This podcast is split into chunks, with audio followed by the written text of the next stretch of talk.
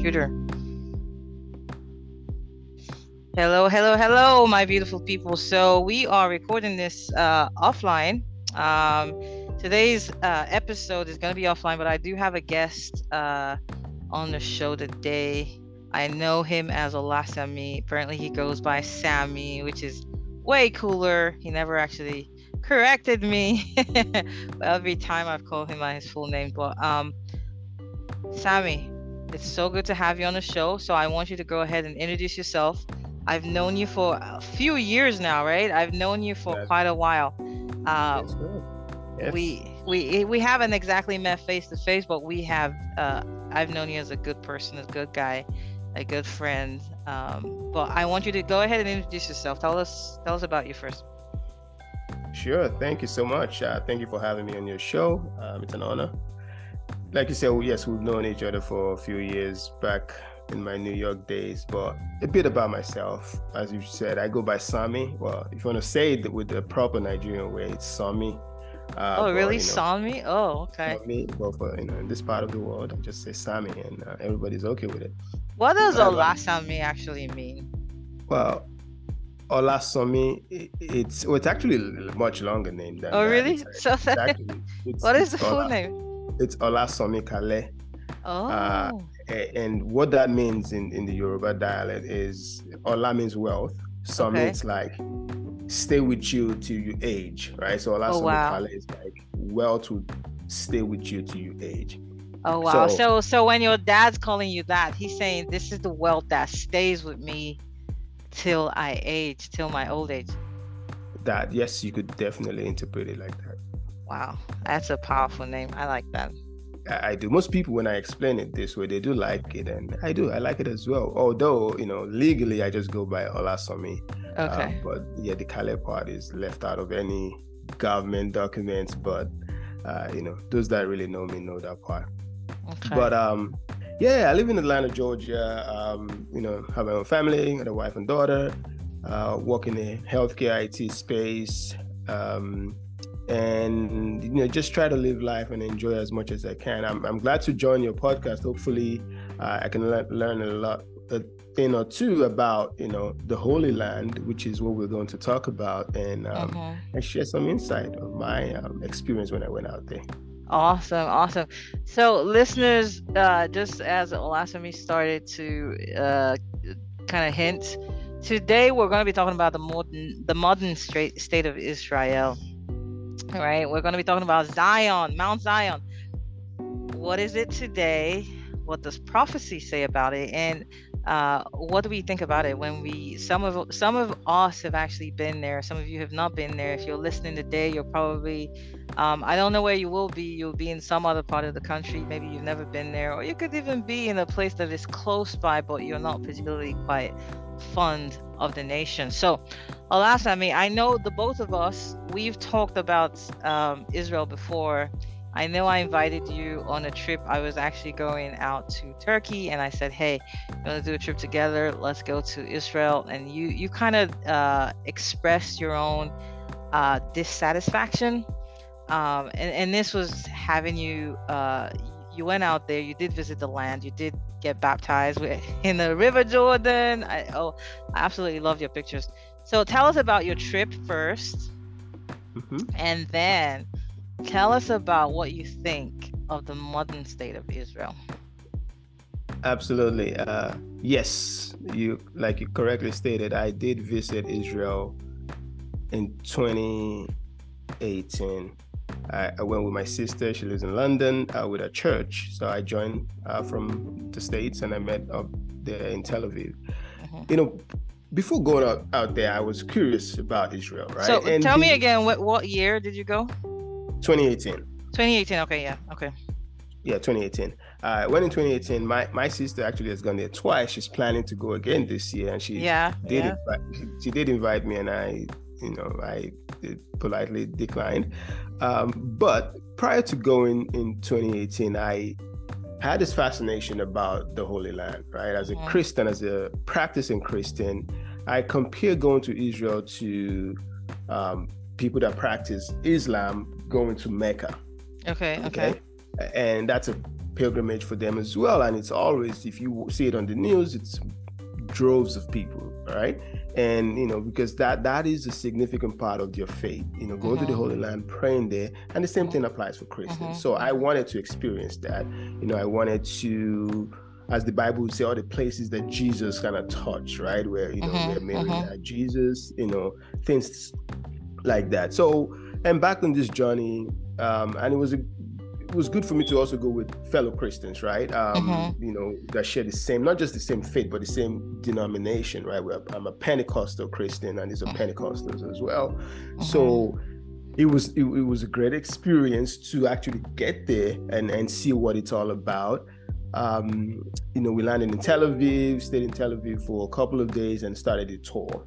Mm-hmm. And I mean, I, I can go on and on about all the places we visited, but one thing that stood out to me though, um, about my opinion about the trip is there's a lot of significance, right? If you get to, for example, the tomb where Lazarus, you know, laid and Jesus called him out, right? Very significant uh, to be in there, uh, to be on the mountaintop, or to see where Jesus grew up and things like that.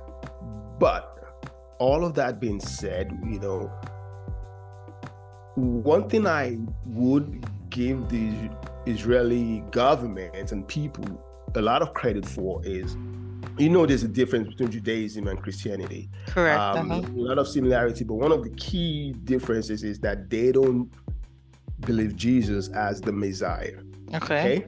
And uh-huh. but even with that stance, because if you think about order, let's let's go back to the continent of Africa temporarily. If I disagree with a part of your tribe, right? Mm-hmm. I don't want to bring another religion, your tribe. I will not even associate with you, right? Okay, correct. Would, yeah. Yeah, I would outcast, call you an outcast. But now come back to Israel, and even though I don't believe that Jesus is the Messiah, I would build up this place enough for you as a Christian to come here and experience that for yourself mm-hmm. and believe what you believe and take from it what you can. And I think that's a very smart idea, right? And mm-hmm. that makes that's one of the reasons Israel is the uh, the wealthiest nation in West Asia, right? Mm-hmm. Because they have taken Christianity in all phases of Christianity and commercialize it to suit our need. We want to see this. We want to be here. We want to, you know, get baptized in the River Jordan, which I did, very significant as a Christian. Mm-hmm. But have I gone back to really confirm that there's no way to confirm that did Jesus really get baptized in this river, right? These are things, these are things that it's just up there. You can never confirm, right? You can prove or disprove it.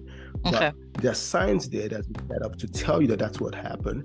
So, I, I so I, I, I envy that. I really applaud them for doing that. Ultimately, when I ended up in Bethlehem, Mm-hmm. Um, I think that was the part that I enjoyed the most. Okay. You know, so Bethlehem so, yeah, is a there. so so for those who don't who never who don't have proper geographical understanding of the land, Bethlehem is actually in the Palestinian region. It's it's not in modern day Israel. Correct. That is correct. Absolutely. Um, okay. It's not in modern day Israel, and it's quite a journey to not not a long journey per se, but it's quite a journey to get there because you see the differences, right? When you're living the Israeli land, yeah. the Israeli occupied land, you see yeah. uh, the difference in infrastructure. Literally, you see the dif- difference in wealth and economic development. Okay. Um, you see all of that, but coming from the part of the world that I come from, that we come from, you know, we've grown up in that kind of environment, you know, not the most wealthy part of the world, but I enjoyed being in, in, in the Palestine part of of, of of, of Israel, quote unquote, right? Bethlehem, and, and, staying in a local hotel, mingling mingling with the locals. Um, I'll tell you a story, Gloria. Mm-hmm. So when we got to Tel Aviv, you know, we were free. Obviously, we're moving around and we walked around. Beautiful. I, Tel Aviv is, is beautiful. We did all of that. But when we got to Bethlehem, everybody everybody was telling us, you know, be careful, do, not go out this time, don't do this. Um, but I had an experience. When I landed in Tel Aviv, my luggage was destroyed because I, I put a lock on it, because mm. that's what I do when you travel. So mm. it was destroyed. So I needed new luggage, right? So I couldn't get any in Tel Aviv. So we got to Bethlehem, and I was like, I have to get a luggage. I, I need to be able to take my stuff back. So it was around 6 p.m. And, and every day we had a long day. We go out for hours, come back, everybody's tired. So I needed to go out and get a luggage. So, and even the, the hotel staff were like, "Oh, don't go out by yourself. You know, it's not safe." I was like, "I am going to go out and get this luggage." You know, and the reason I said that is whenever we're driving, I, we drive through a market square with you know shops on the left and on the right hand side, and for me that was fascinating to me because mm. years before, uh, sorry, months before going to Israel, I was in Turkey and I was in Cyprus. Okay, and the kind of similarity in the makeup of these places. And when I was in Cyprus, I, I went out by myself. I went to the market. I, you know, spoke English with the ones that can speak English, and you know, I just I was free. I, I didn't feel scared or anything. Um, so now, fast forward to being in Bethlehem, I wanted to get luggage. They said, "Oh no, you can't go. You know this, that, and the third. Take your pa- passport with you." I said, "I am going to go." So I stepped out.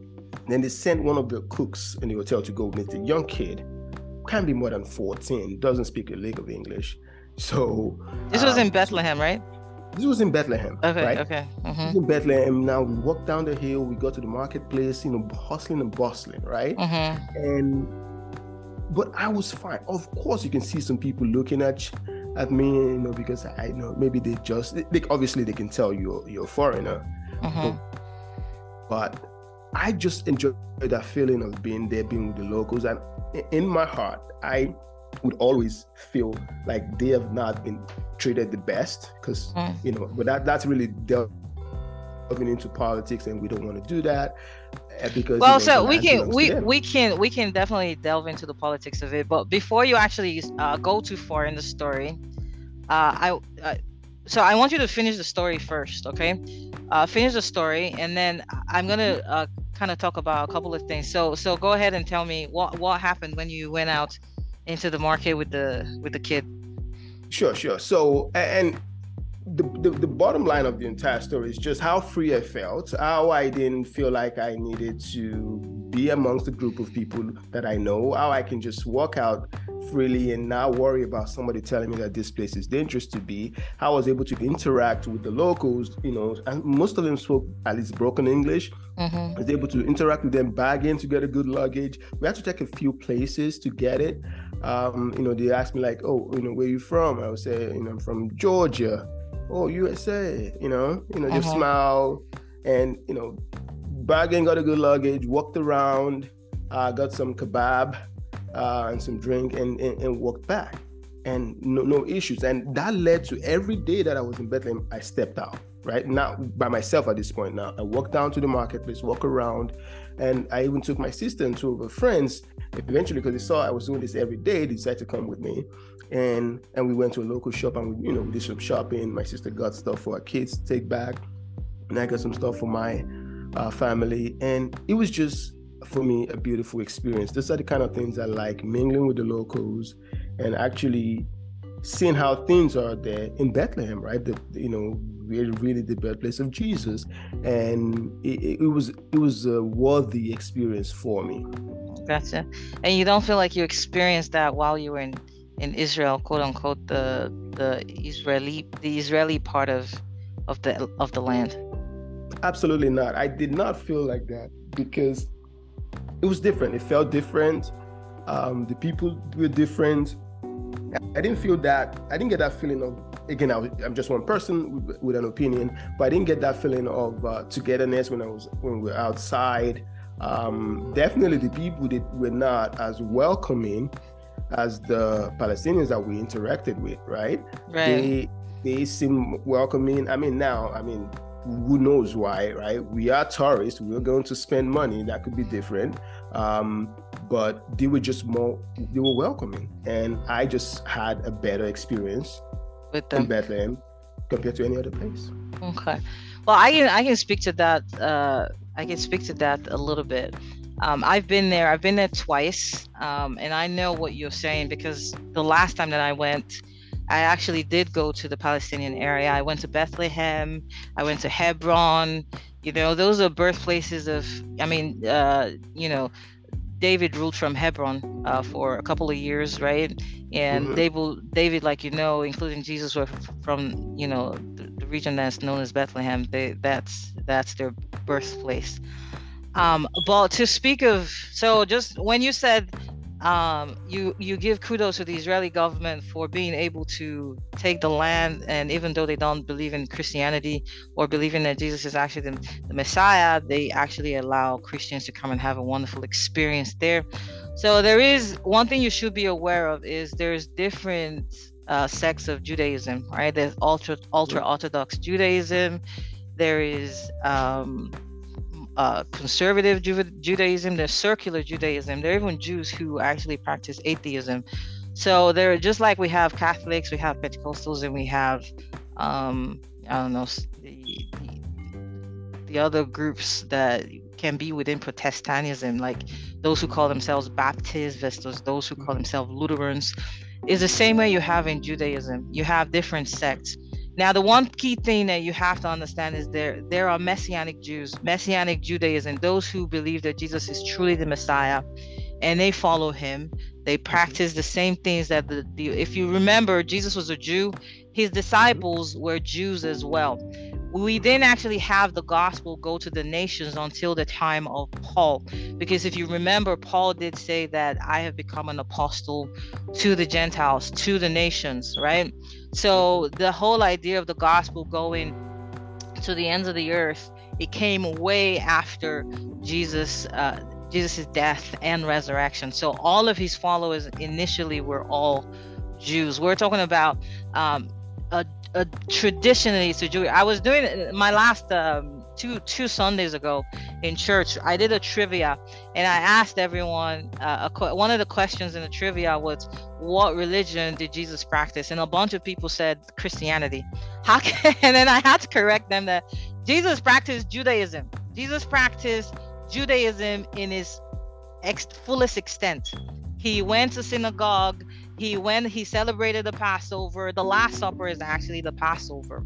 So he didn't set he didn't actually start another religion. Neither did he right. practice another religion. He practiced judaism. Now what happened that christianity moved away from judaism? Why was there a break? Why was there a shift? This is all historical things that people should be aware of. A lot of people aren't aware of it. But how did how did we have a christian empire? Constantine Constantine was the first to actually, um, so initially for the first 200, 300 years, even after Jesus died, Christianity was a capital offense. You would be burnt at the stake if you were a Christian or if you professed in any way that Jesus was the Messiah. And it wasn't only just the Christians who were persecuted because they knew that the, the Christians, those who followed Christ, also kind of um, they stemmed out of those people who were Jews. They started to persecute Jews as well. Now, what happens is when uh, Constantine actually um, makes the Roman Empire a Christian empire, he was very anti-Semitic in his uh, in his beliefs. He was not really a good guy. He didn't actually baptize himself until his deathbed. He didn't want to get baptized before the time he died. He also killed his wives. So that's not. There are people who call themselves Christians who aren't really practicing Christianity. But he was very anti-Semitic in in the way that he believed, and he says we shouldn't have anything to do with those reprobate Jews. And that's why you see that he changed all the traditions that have to do with Christianity. He said we should celebrate Easter instead of Passover. He said we should do the Shabbat on the Sunday instead of the traditional uh, Jewish uh, Shabbat of a Saturday. So there's a lot of things that he changed. And even after then, even the, the church fathers were very, again, very anti-Semitic in their in their belief system. They believed that you know the Jews were responsible for killing Jesus and all of that. And now you see the church itself today, as it stands, it has inherited a lot of these hidden things that the that that people embedded. But did it stop the message from going forward? No, it didn't stop the message from going forward. If they didn't carry the message, if they didn't make the empire a Christian empire, both of us who were 2,000 years far removed from Jesus' time, we probably wouldn't have heard of the God of Israel, the God of Abraham, Isaac, and Jacob. Neither would we have heard of, I don't know, you know, we probably right. would have still been practicing a different kind of uh, pagan religion right. in Africa, right? But even in mm-hmm. the midst of the flaws and the and the uh, there was a time when I was in England, right? I went and I decided to do a, a, a, whole historical study on on the church and and all that, and I fell into a state of depression. I fell into wow. a really ba- dark place, right?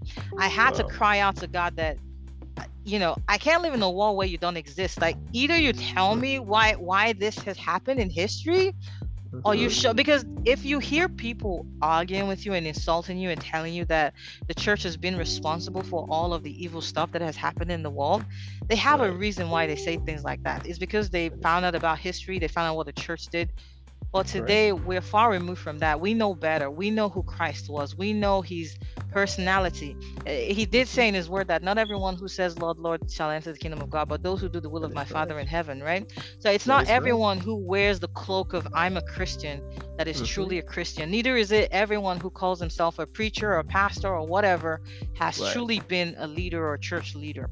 At the end of the day, it is those who actually observe his commands that are truly his disciples. So yes the nation most of them don't believe that jesus a lot a large portion of them don't believe that jesus is the messiah because they believe that jesus is the reason why they experience a lot of the things that they experienced if, you, if you look at the holocaust um, you'll find out that hitler was actually a christian and he targeted the jews he said that christ was actually of aryan race so there's a lot mm-hmm. of things that stem from the church. It, it started their persecution as a people the Jews all of these years and how they've run away, it's purely because they feel that Christianity was the reason why they've been persecuted wherever they go. But even in spite mm-hmm. of that, they still welcome Christians into Israel. They still want to make sure right. that the Christians visit the most. I was listening to something that uh, uh, Netanyahu said just before he uh, he took office again, which is really funny. I'm like, what? This guy's never going away. You know, he, there was something that he said, and he encouraged Christians that you know this is the root of your faith. You should you should be here to stand with us. You should be here to support us. You should we should partner together. Right. Like he always appeals to Christians, but there are messianic Jews as well on the land who actually you know are trying mm-hmm. to push the gospel and tell them that Yeshua, Jesus is one of us. He he was he was a rabbi like anybody, but he was the greatest rabbi that there ever was, right? And and right. they believe that he's the Messiah. So mm-hmm. I can speak a little bit to why you feel that lack of uh, warmth and and friendship. Um, I've experienced it twice, but it just depends on what area of Israel you go. So I've been to Tel Aviv.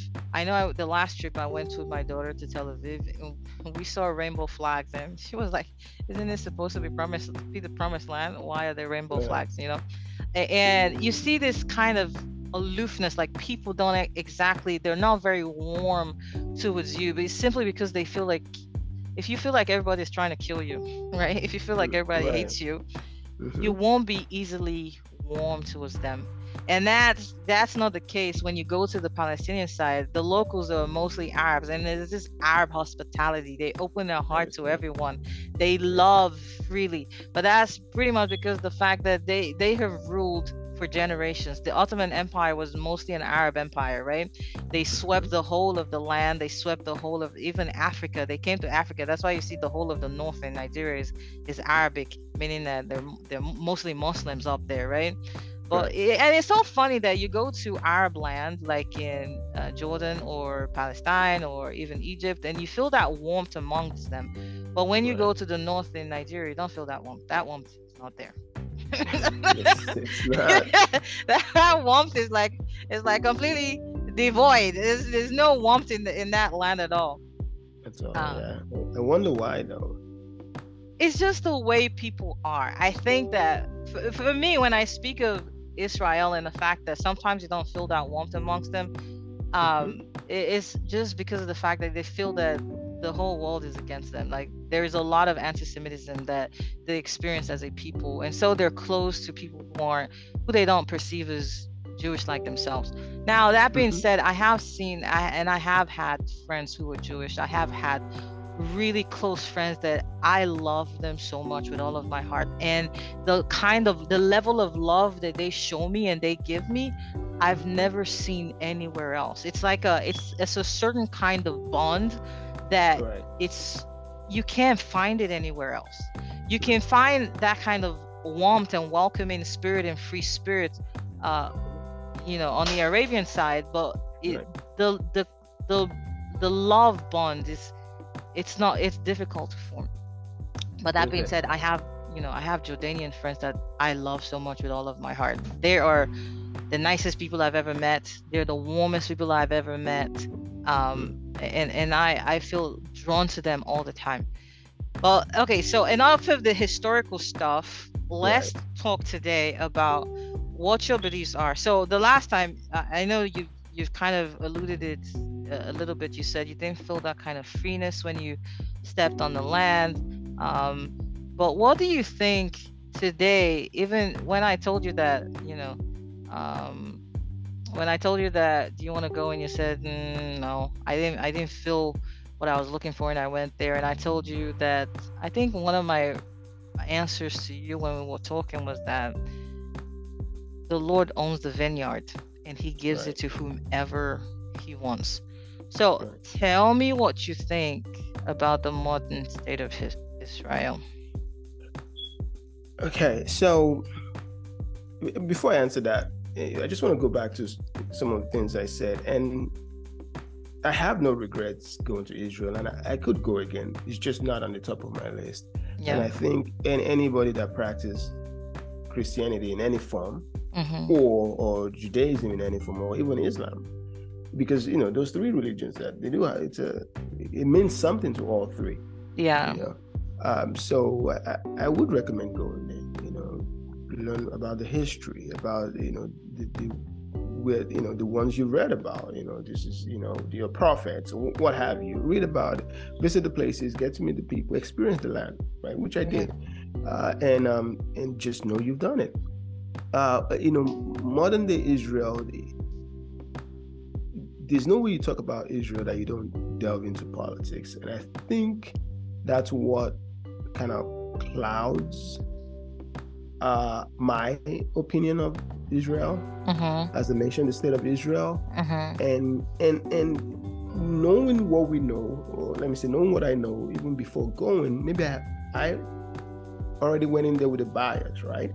Mm-hmm. Because eh, you know, anything I consider oppression, I will not look at you in a good way.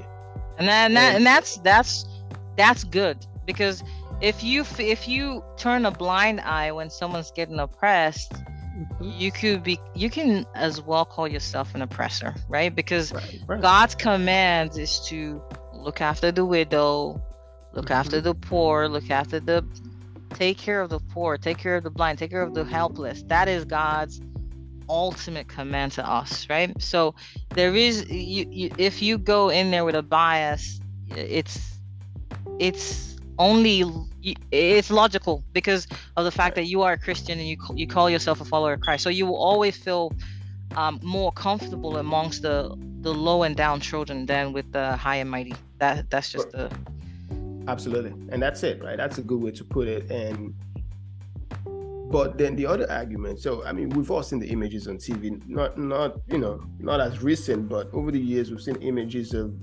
stones being thrown and every weaponry being fired back, right? Mm-hmm. Um, it's like taking a knife to a gunfight, and and it would always be like that. And the, the, the Israel would always seem like an oppressor. But let's not forget the fact that we do have dangerous people that have crossed over and you know blown up places yeah. and killed people. Yeah. So both sides have their wrong. I'm not saying and Israel absolutely has the right to defend itself, just like any nation does, right? Defend exactly. citizens. Even uh, us and, here in America, after we t- after we took the land from the native Indians, if, if the native right. Indians were to yes. show up today and tell you they want their, their land back, yeah, right we wouldn't give them. And, and we did a you know we did a lot of tough things here. Well, the U.S. did a lot of tough. Just same for Canada. Um, or white Europeans. Let's just leave it at that. They did a lot of tough things to take take over the land. Everybody's and, hands is stained with blood. That's what I'm gonna put it. That's what it is. As far back as even the continent of Africa. But um, modern Israel, I'm impressed with the nation. I'm impressed with how they've, like I said alluded to earlier, they've developed themselves to be this powerhouse. How they've taking advantage of everything that they have. How you know they're in the middle, as some people say, in the middle of their enemies, right? Yeah, you know, it's like you know that Bible verse. Yeah, I walk through the valley of the shadow of death. I fear no evil. Mm-hmm. They're right in the middle of it, right? They've gone to war. I mean, they're still at war with Lebanon, Syria, and I think a third nation. Mm-hmm. Um, and but they're still striving, right? They're still striving because they have the backing. Now, this is where I might disagree with some Christians. Um, okay. okay. You know, people say modern day Israel can never will never lose a war. Not nothing can happen to it because of God's promise to them. I, I, I I don't know how much I believe that. I think they will lose the war because they have you know they've done a good job building up their military. They have good relationship with the countries that matter to them, the US, the UK, and they supply them with heavy weaponry, and they would always defend their honor because God is not biased, right? Yeah. And I, I find it difficult to think God would just zone in on one nation and say, "Oh, I'm going to put you on a on a pedestal, and every other nation will be on a flat land." I think God has given us all, as individuals and as a country, what we need to to make the best of where we are. And if uh, Israel has done a good job, we got to applaud them for that. Not say there's some spiritual backing that they have that maybe the Palestinians don't have or the Jordanians, right? Because Israel has done a good job with that part. And another thing that was impressive, I looked at the when I was there, looked at the agriculture system. They they invested millions of money into agriculture. They've hired a lot of foreign workers uh, to help cultivate the land and actually produce a lot of food. Um, their infrastructure, I mean, science and technology. Tel Aviv is a hub, and they, they have developed themselves very well. And you can applaud them for that. Now, look around the countries around them, maybe not so much. Netanyahu, I think, is always a good prime minister, prime minister for them to have because he's a tough guy. Mm. Um, but ultimately, what I would hope for is Israel, and I think everybody would say this: Israel and the Palestine can coexist. Okay. And you know, and put differences aside. Uh, of course, I know there's a lot of hurt that has gone around. You know, people have been killed, lands have been taken over, uh, but they can forge a new path and and and look forward into the future. Because if we're fighting based on faith, it's I mean, I know in the Bible there's a lot of stories of fights, you know, wars and and that. But modern day Christianity or, or modern day period, we don't need that level of conflict. Okay, we, we should be well advanced, more advanced than that, and but I think overall Israel is poised for, for, for to continue what they're doing. They would always have the backing of the USA and the UK. And if you do that, you're never going to stumble, right? You're always going to have your partners uh, that are there to to to support you. And so I, am going to ask one you... last point to make. Okay. Okay. Go ahead. No, no you want to say the last point first. You no, no, I, I said the, the last point to the one last point I wanted to make is that you know, I've said it over over again. How applaudable it is, just what Israel has done. But I think the world is probably still feels very guilty, and as they should, for letting you know the Holocaust to happen, right? Uh, because when it was happening, like, I mean, Austria, right, is a big player in the whole Holocaust, right? They, they, it was these things were happening and they everybody looked the other way because they didn't think it was really happening oh. so maybe we're all still trying to make up for our sins, um, for lack of a better term. But ultimately, we have to look forward, right, and not look behind. That that was the point I was going to make. Okay, I, I think personally, I think that um, I don't think that the world is trying to make up for for sins. There are still people today who try to argue that the Holocaust never happens, even though there's ample evidence that he did, even though there are videos of Hitler talking about this, and and there are obviously there are very foolproof videos of you know what Hitler was doing in his camps. I don't know why they want to argue that point, but right. it is what it is. But let's go to biblical uh, promises and biblical sp- scriptures for now. Um, the biggest one that most of the time, as Christians, when we talk about the current land of Israel, and mm-hmm. you know the fact that it is what it is today i always tell my friends I have Muslim friends, I have Christian friends, I have friends who practice ultra Orthodox Judaism, right? Mm-hmm. And the biggest arguments, a lot of the time, even the ultra Orthodox Judaism, some of them don't actually believe that the current state of Israel was set up by God. They believe it's the work of men. Um, there are Muslims who just completely uh, belief, this prophecy and just say that um, that the current state of Israel is an illegal nation. It's not supposed to be there. Um, that they they ought to just be disbanded. You know. So before I read that prophecy, as a Christian, this is my true belief. This is my faith, and this is and I'll go into detail as to why I believe that. But before I go into that, I'll talk about how when I went to Palestine on my last trip, I had a conversation with Christian Palestinians, right?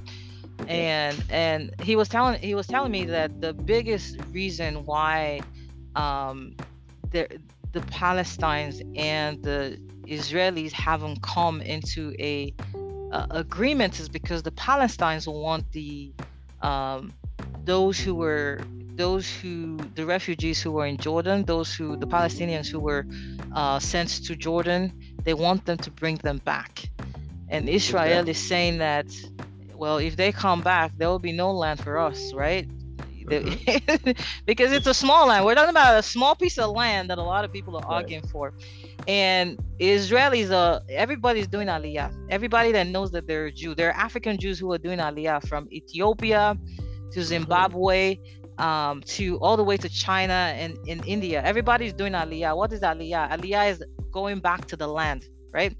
Right. Um, and this is the main prophecy that everybody's basing this off of. All right um, both Jews and Christians alike. So whether you have um, ancestry that is Jewish and you're all the way in Africa or India or China, or, or even because you're a Christian, this is the biggest prophecy that they see fulfilled in this day, and why they're holding on to the fact that this is the uh, doing of God. Okay, and it's in mm-hmm. Ezekiel chapter 39, and I'm gonna go ahead and start from 27. Oh, actually, let's start from 26. I'll read it, and it says, They shall forget their shame and all the treachery they have practiced against me when they dwell securely in their land, with none to make them afraid. When I have brought them back from the peoples, that is the nations, and gathered them from their enemies' lands. And through them I have vindicated my holiness in the sight of many nations.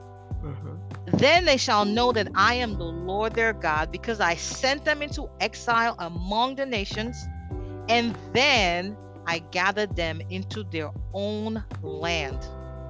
I will leave none of them remaining among the nations anymore. So this is what's the, that's why they call it Aliyah, meaning going back to the land.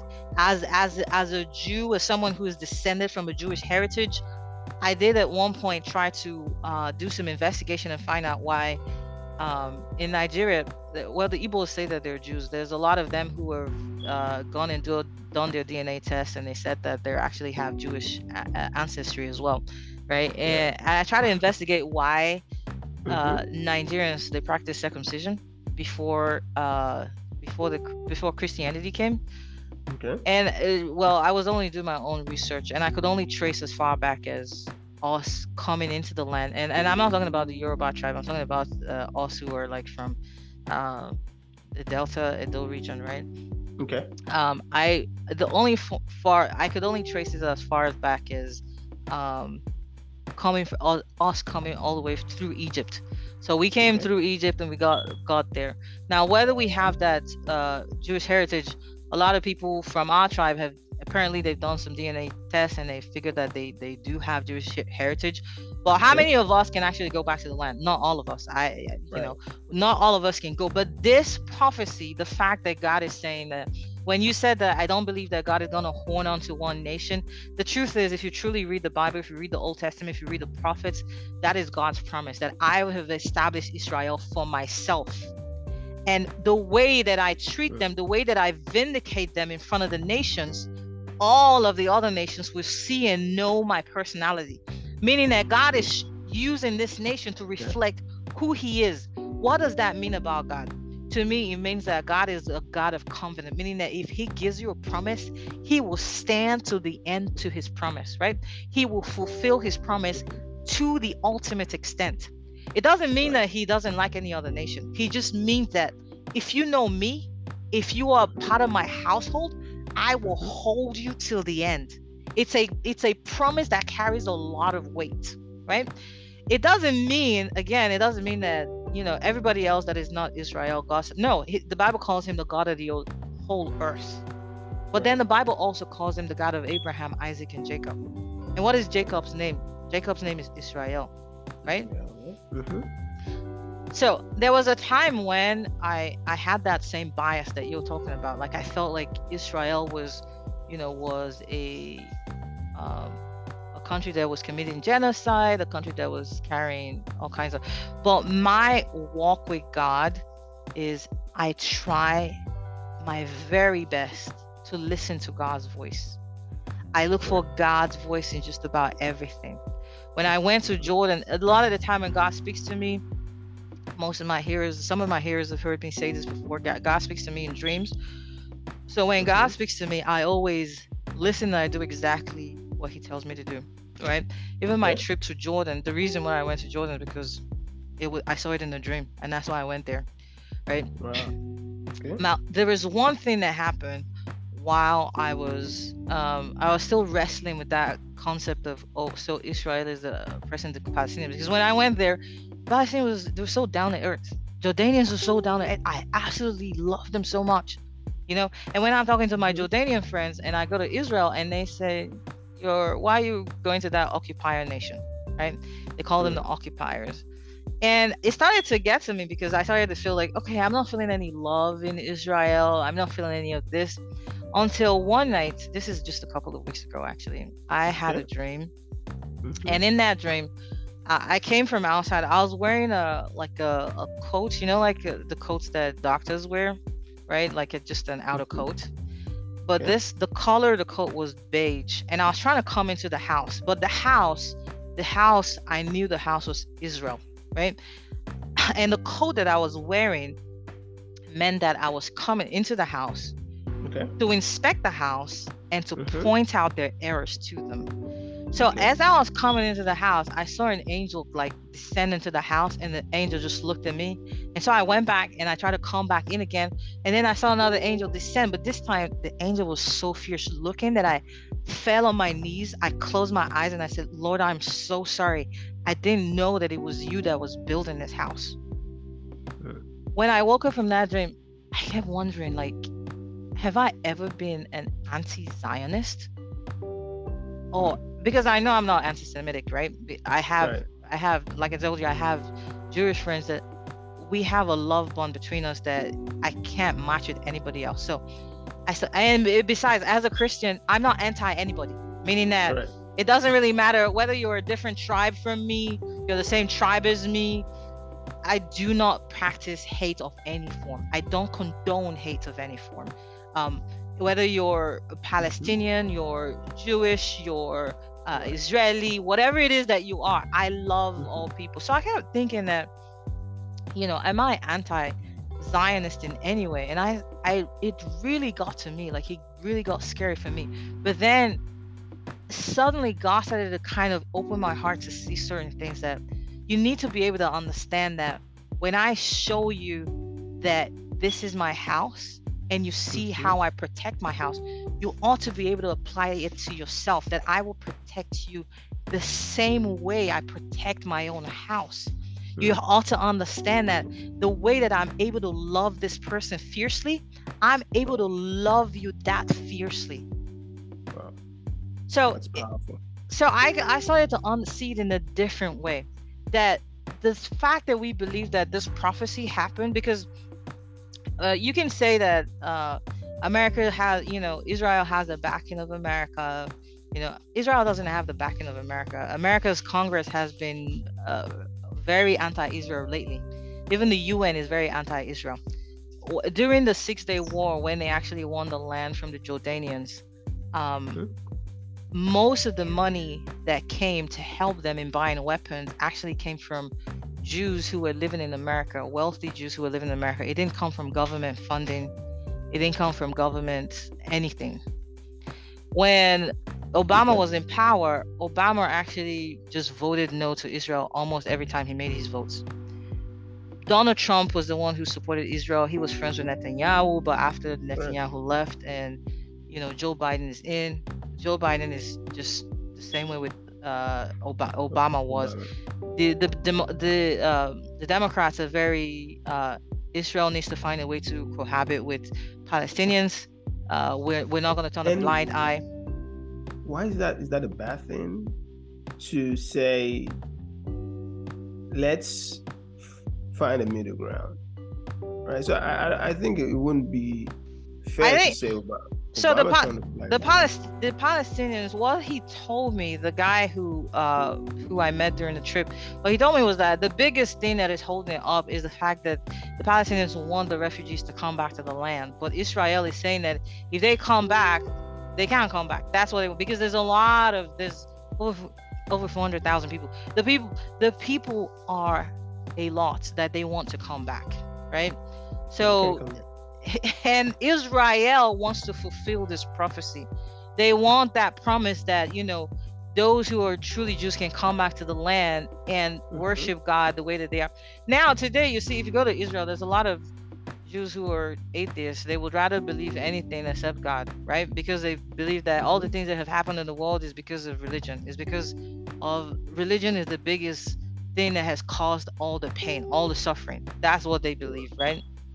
And right.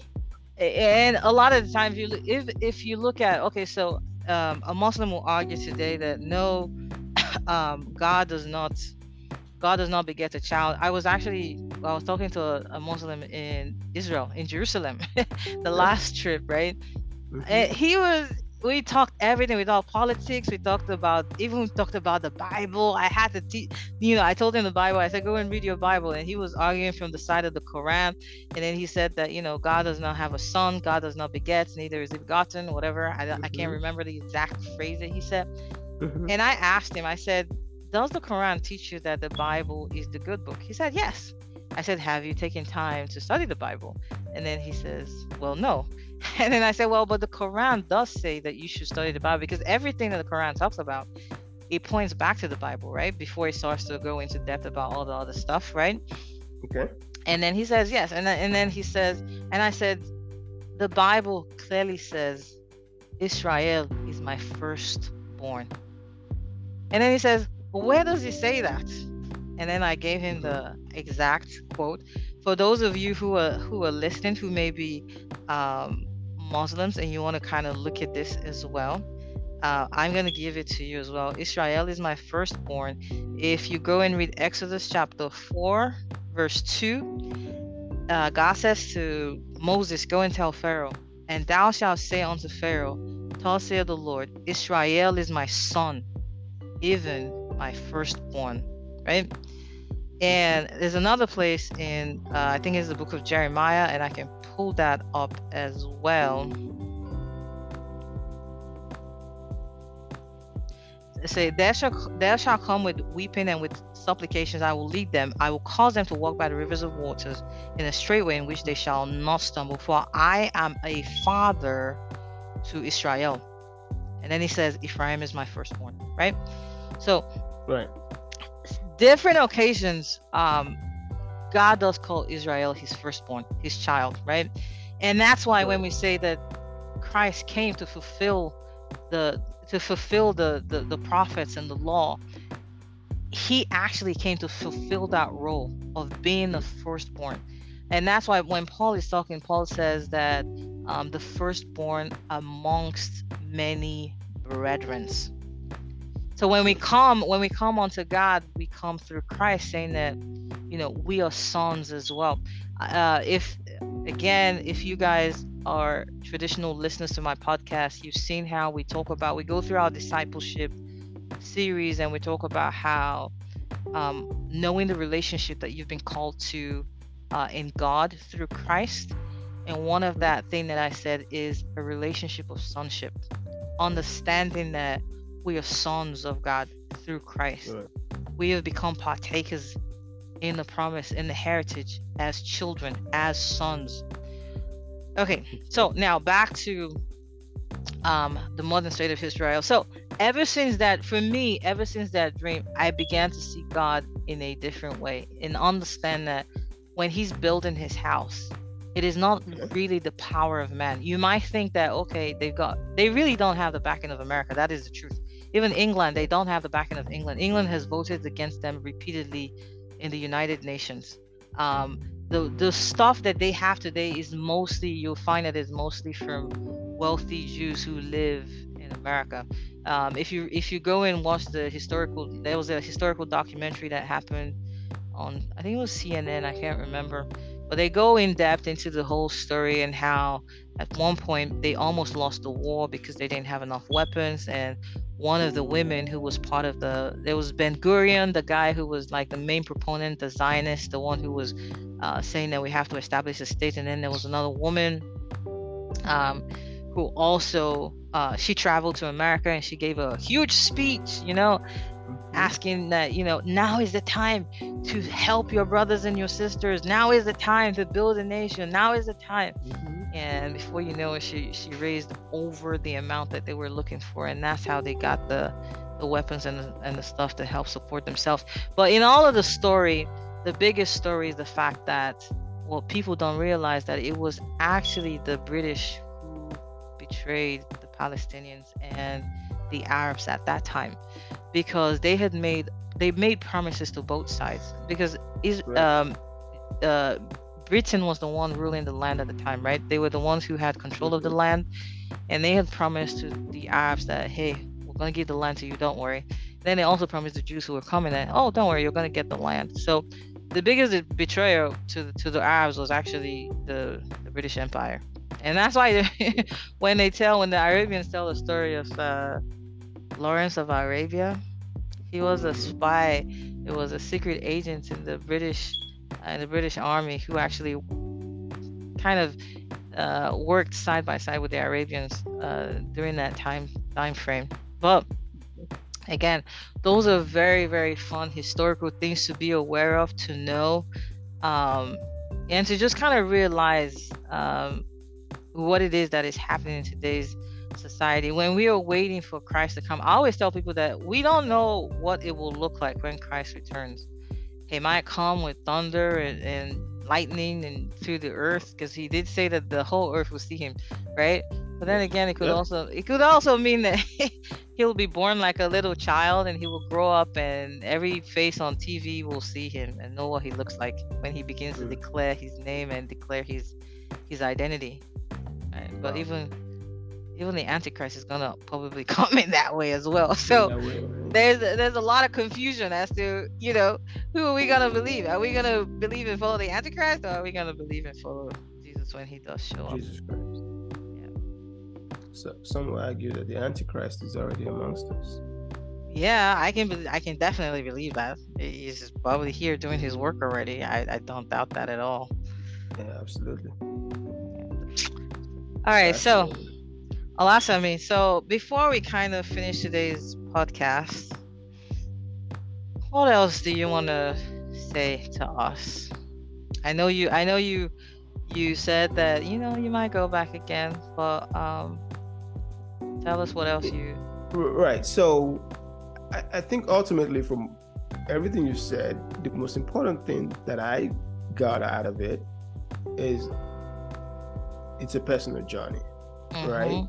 And, and, how you believe it and how you interpret the Bible and how you read it. And that's very important in anything we do. Mm-hmm. Because, I mean, these holy books, you know, the Quran, the, Bible, um,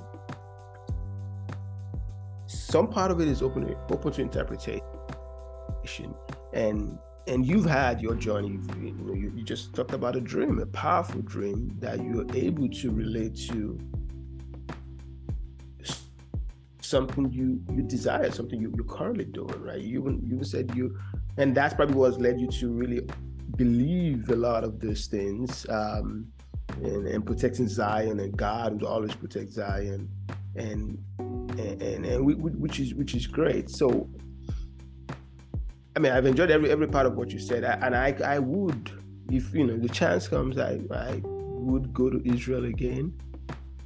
But to your point, though, next time I go, I would have to be in a different state state of mind in the sense that I have to put my bias aside, right?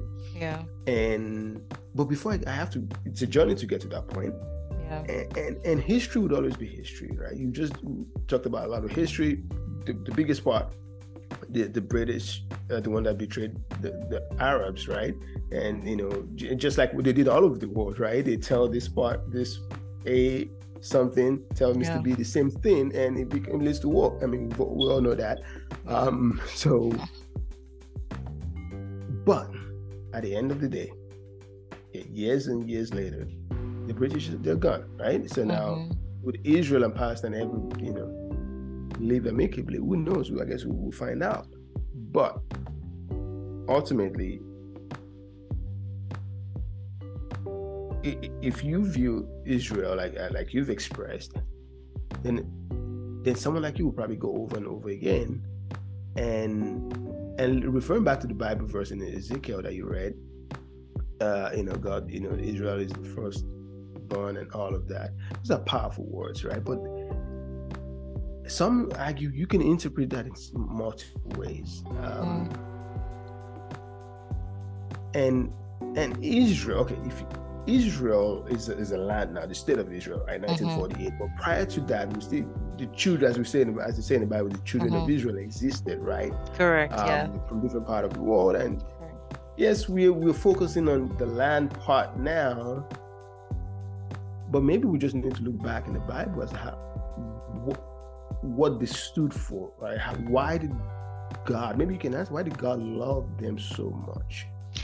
He took a he he loved everyone, right? Because the Bible does say that God loved the world. God loved the world so much so that much. he gave his own son. Right? That whosoever right. believes in him should not perish, right? right. God loved the world. God loves the world, right? But when, at the point when he was coming onto the earth to find a people for himself, a people, the Bible says that the whole world had gone away from God. None sought after God. So God came himself to seek after us. And then he found one man called Abraham, right? Mm-hmm. And then he makes a uh, he makes a covenant with that one man. And he tells the man that, you know, know for sure that your children shall be slaves in a land that is not their own, but I will come and visit judgment on whoever is enslaving them, right? Okay, so and then he comes in uh, the time of Moses and the mm-hmm. and and the other patriarchs, and he says to them, you know, uh, I am the God of your father, Abraham, Isaac, and Jacob. You know, by by my name, uh, Yahweh. They didn't know me, but they knew me as El Shaddai, right? God Almighty, right? Right, right. And at that point, he then calls a people for himself. He gives them laws, he gives them commandments that they ought to follow, and he said to them, You have to follow me wholeheartedly. If you don't follow me, the land that I'm going to give to you, I will cast you off of that land. But wherever you are, right, when you seek me with all of your heart, I will bring you back to the land. So the promise is always, I will bring you back to the land. But the reason why he's saying that is that so that I may show my name, I may vindicate myself before all the nations, because all the nations are going to see you and they will begin to have an understanding of who I who I am. Because the, what does Jesus say? Jesus says that this is eternal life. To know you, the one true God and to know Jesus whom you sent into the world, right? How are mm-hmm. you going to know God if God doesn't reveal himself to you? He has to reveal himself in one way or the other, right? Mm-hmm. And when he reveals himself by showing that he does fulfill his word, you suddenly know that, okay, there is a God who holds his end of the bag bargain. He's not a man. He's not like everybody else. He's not like the British who will tell you one thing and then turn the other way the next day. He's not like the Americans who will tell you one thing one day and tell you something else the next day, right? You you have to put a, a form of separation between how what God is like and what man is like, right? And another thing is, it, my what one thing that that dream taught me was the fact that if God can, because I think in my dream I was trying to go there to point out their errors, and one of the errors was, you know, flying gay flags in in, in Tel Aviv, right? or in, in Jaffa. And the one thing I, I can say from that, because it's easy for somebody to say, I thought you said you, your God is holy. Why will he condone iniquity? The truth is, God doesn't condone iniquity. But the truth is, at the same time, is that if God shows them grace, how much more grace have we received as a nation that actually exports pornography and sexual immorality all over the world? Right. Right? Imagine, mm-hmm. I always tell my husband something. I say that I'm pretty sure that Nigeria is hellfire. Why, why do I say that? Because the why level of that? wickedness in that Correct. country, the level of wickedness Absolutely. is what that I kind of see. Sometimes everybody says, you know, God did, God did. That you know, they always say that uh, it is well, God did, God did. But the truth is, even if you put a president who is like super holy and super nice. The truth is, the people are not holy. They're not nice. people like to people like to bribe from the lowest to the highest. The people, the culture is embedded in their in their very being. And and that society, I mean, we would need another one hour to even break down the Nigerian society, but but look at how much religion is in Nigeria it's in Nigeria. Look at it. Look, look at the, the the the mosques, the churches, this, that. If you just one street alone, one street alone probably has like three churches and one mosque. Absolutely, and alone. that's why nothing would ever happen in that country. Like people do, do share wickedness, but let's save that for another conversation, uh, sure. another day. Um, One day we're, but, um, we're gonna come back no, and no, talk about Nigeria. We're definitely gonna come back well, another time well, and talk about Nigeria. Yeah, we have to because it's important, not just Nigeria, we, because we the, the, the hypocrisy of, of of religion, not or the practice of religion and how people live their life outside of religion is is nauseating to me. Yeah. And and this is the people everybody goes to church, mosque, pray five times a day, go to church, you know, over and over again. And been languishing in poverty because God doesn't function the way we want. We are expecting Him to function. And and the people that make Nigeria a tough place to live are fellow Nigerians, right? Nigeria is just an abstract it's a word, it's just yeah, a land. We yeah, are the yeah. people that live there.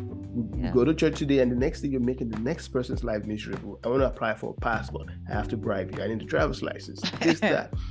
But yeah. let, us no, I, I, let's not talk about Nigeria. But Israel, and fascinating point you raised. I have to go back and do some more reading of the Bible and look, put some things in historical context. And ultimately, I would, for me, I would have to reconcile and be and accept the fact that God has chosen this land. God has chosen these people. Yes, they're not perfect. I always saw that in the Bible, right? David, yeah. you know, send a man to war so yeah, he can take his bride and what, yeah, That is true. And so, it, it, it's the same grace that we have received as well. Because all of us I, am going to use myself as an example. Some people look at themselves and say that I don't have any sin to repent from. I don't have any wickedness in my heart. But the truth is, we all have wickedness. Even if it's not against our fellow man, it's against mm-hmm. God. Mm-hmm. So the truth is, at mm-hmm. one point or another in our lives, we have been anti God. We have been not following God's commandments is rebellion towards God. It is hatred of God. It is casting of the weight of God right? Hmm. So whether we have in one way or the other found ourselves to be pro anything, whether we're we're whether we're we're pro gay rights, we're pro uh, life, whatever it is mm-hmm. that we are, at one right. point or the other, we have been anti God. Correct. Through our actions, through our misdeeds, through our our thoughts, our words, our our lost. Right. So so n- knowledge of that shows that God is gracious. God is a gracious and patient God. He doesn't give us accordingly as we deserve. There are people who will come mm-hmm. today and say that uh, if there was a God, why is there so much poverty? Why is there so much mm-hmm. war? Why we like to blame our own blindness, wickedness on God.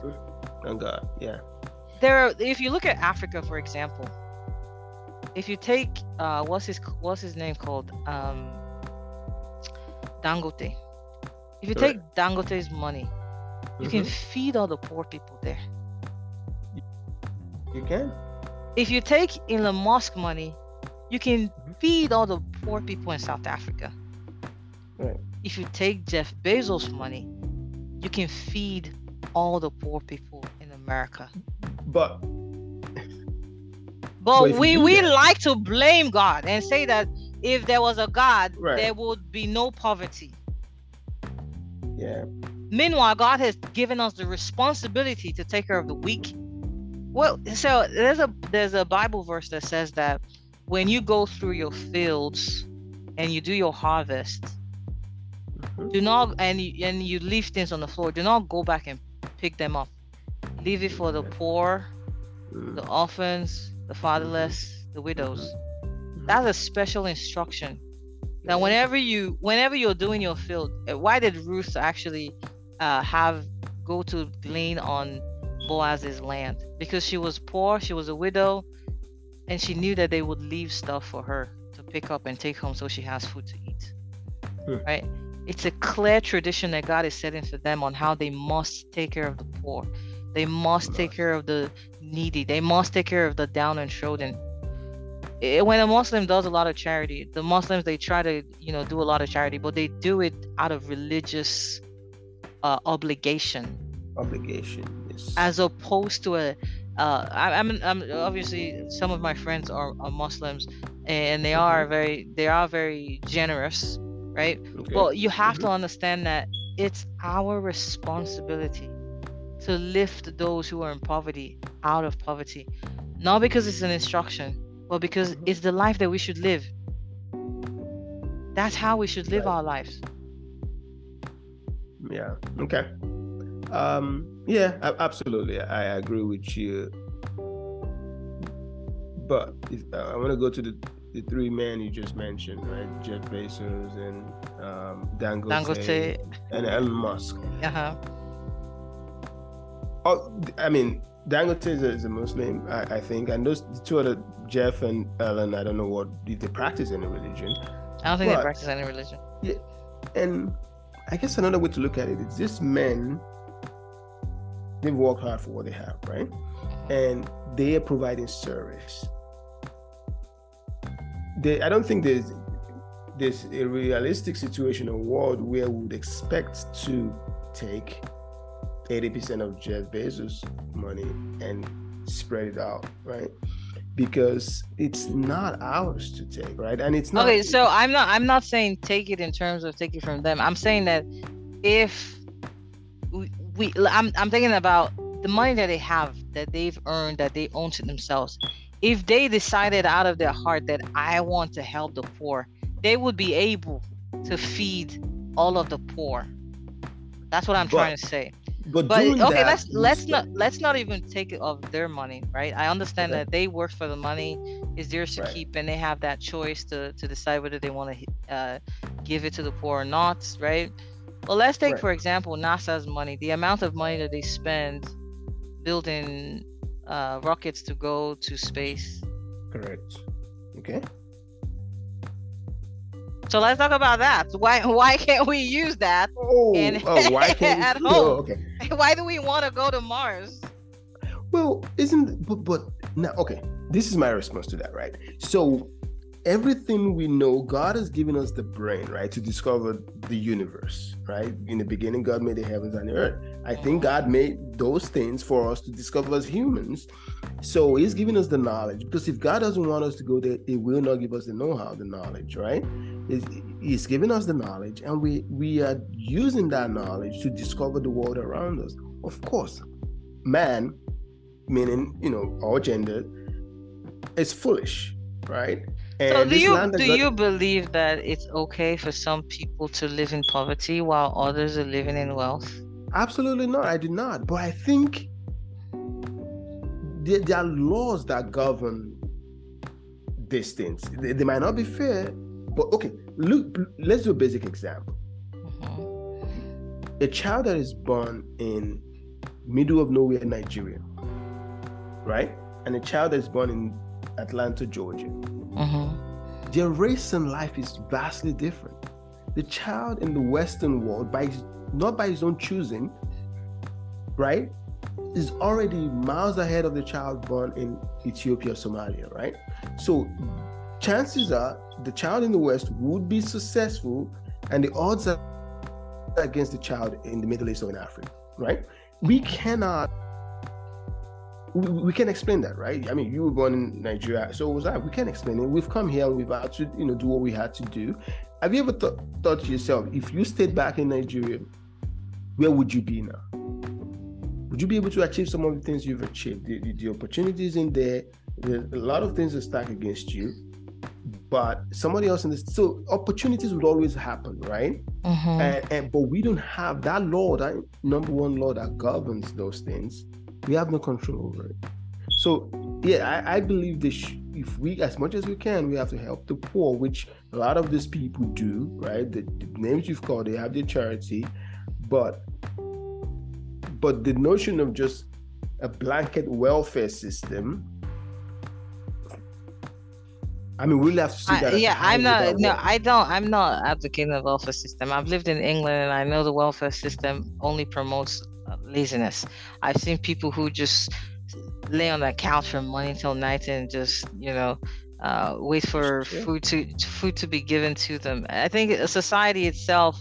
That's what happens when the society is actually driven by man-made laws as opposed to um, commandments that come down from God. Because uh, uh, there is a there is a huge difference when you begin to observe God's laws and you begin to see what God is intending for for mankind as a person. Obviously, we've abused it as people, but mm-hmm. today that's why we preach Jesus. That's why we preach that nothing we can do comes from our own strength, that it takes the Holy Spirit. It mm-hmm. takes God's Spirit to help you to keep His own commandments, to help you to walk the way that He wants you to walk we can't do it on our own. We we can't as a people. We are completely flawed. We can't help ourselves, um, and, and, so that's why we put our complete trust in, in, the message that we've heard in Christ, in Jesus, in in the completion of what He's done on the cross. Right, uh, right. Uh, as Paul does say that the the cross is foolishness to some people, but to those who are being saved, it is the power of God unto salvation. So uh, with that, we've actually uh, come to the end of today's uh, podcast. Yes. We've gone way over time, but thank you so much for coming, um, yes. We are gonna have conversation again. Um, I know uh, Zion, Israel. It's a controversial subject. A lot of people have a lot of heartburns when it comes to discussing the subject. Oh, I before before we actually end, I'm gonna tell you a story. So um, okay. This was a while back. This was back in 20, 2006, right? I had a friend. His name was Shan. Well, I don't want to call it. Let's not let's not call his name. But he was Muslim, and he was mm-hmm. pro-Palestine. He was English, but his parents, uh, his parents, I believe, uh, or his grandparents were actually from Palestine. But he was very pro-Palestine, and I don't remember uh, what I did or what I had said. Um, well, I think I just on my Facebook page I said um, I did a uh, Rosh Hashanah greeting. I said uh, something like uh, I, I, can't remember what I said. Uh, Shana Tova or something like that. It was just like a Happy New Year in Hebrew.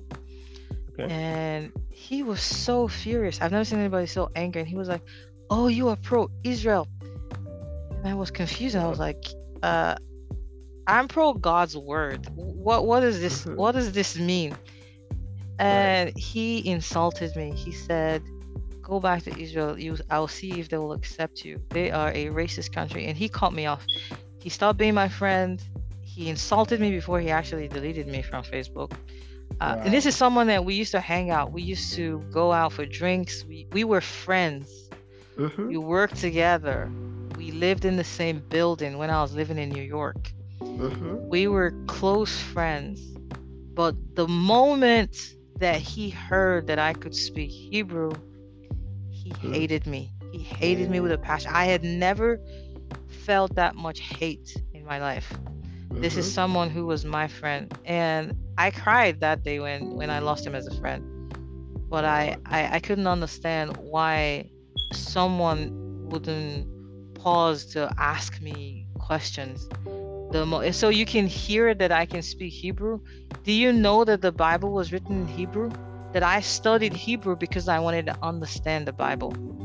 Not because I was pro anything, but because I wanted to be able to obey my God's commandments. Mm-hmm. Because I wanted to learn more about the God that I serve. You serve, yeah. Someone hated me for that. So, one thing I would say to listeners it's a very touchy subject. Israel is a very controversial subject, but the truth is, if you truly call yourself as following God, the idea is not to hate somebody else. The idea is to ask God to reveal to you what His plan is, what His purpose is in the midst of all this. If you're facing difficulty, if you're facing a really difficult situation, the most expedient thing to do is to cry out to your God and ask Him to show you His presence in your life. When I pray, I pray for Palestinians. I pray for Palestinians everywhere. But I also pray for Israel that even in the midst of all of her flaws, that people, she will be the light that you've called her to be, that people will see you and not insult you because of them.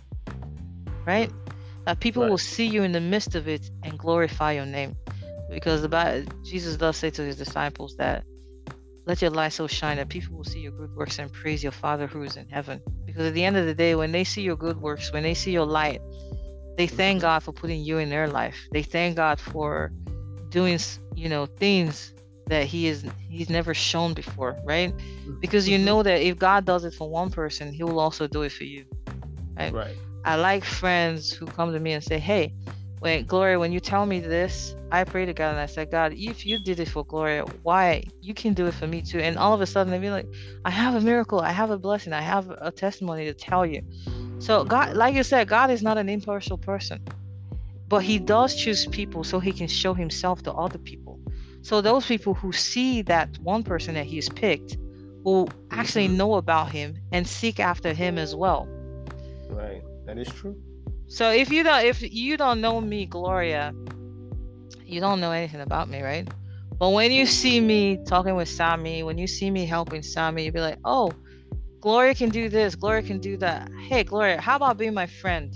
Right? It's not because of Sami is so special. It's because Sami knows me and I know Sami and I pick Sami out so that Sami can, you know, show you me or introduce me. Because without Sami, with without the people that see Sami, the people who see Sami don't see me, do they? Right? Right. So I know that's a simple analogy, but it's just kind of the way that I, I feel about the whole situation. It's a story that needs to be told over and over again. And it's something that we as people, as Christians especially, we need to kind of sit back, even even when you're not a Christian. If you are a Muslim, um, I think the end of the day, you should you should that's what religion is all about. Religion is only is not only about uh, serving god. Religion is all about doing god's will loving others. The biggest thing that you can talk about is love. The reason why a woman gives birth to a child and nurtures a child is because is because of love. I love my kids. I will die for them. That is the reason why god created us. He created us so he can show us his love yes we are a fallen generation yes we are a fallen people but he didn't create people so that they could be fallen. He created them so they could have life with him, right? Right. All right. Wow. So, my dear friend, thank you so much for being on today's podcast. We are definitely going to reconnect again and talk some more. So, for the rest of you, we will see you on another episode. Música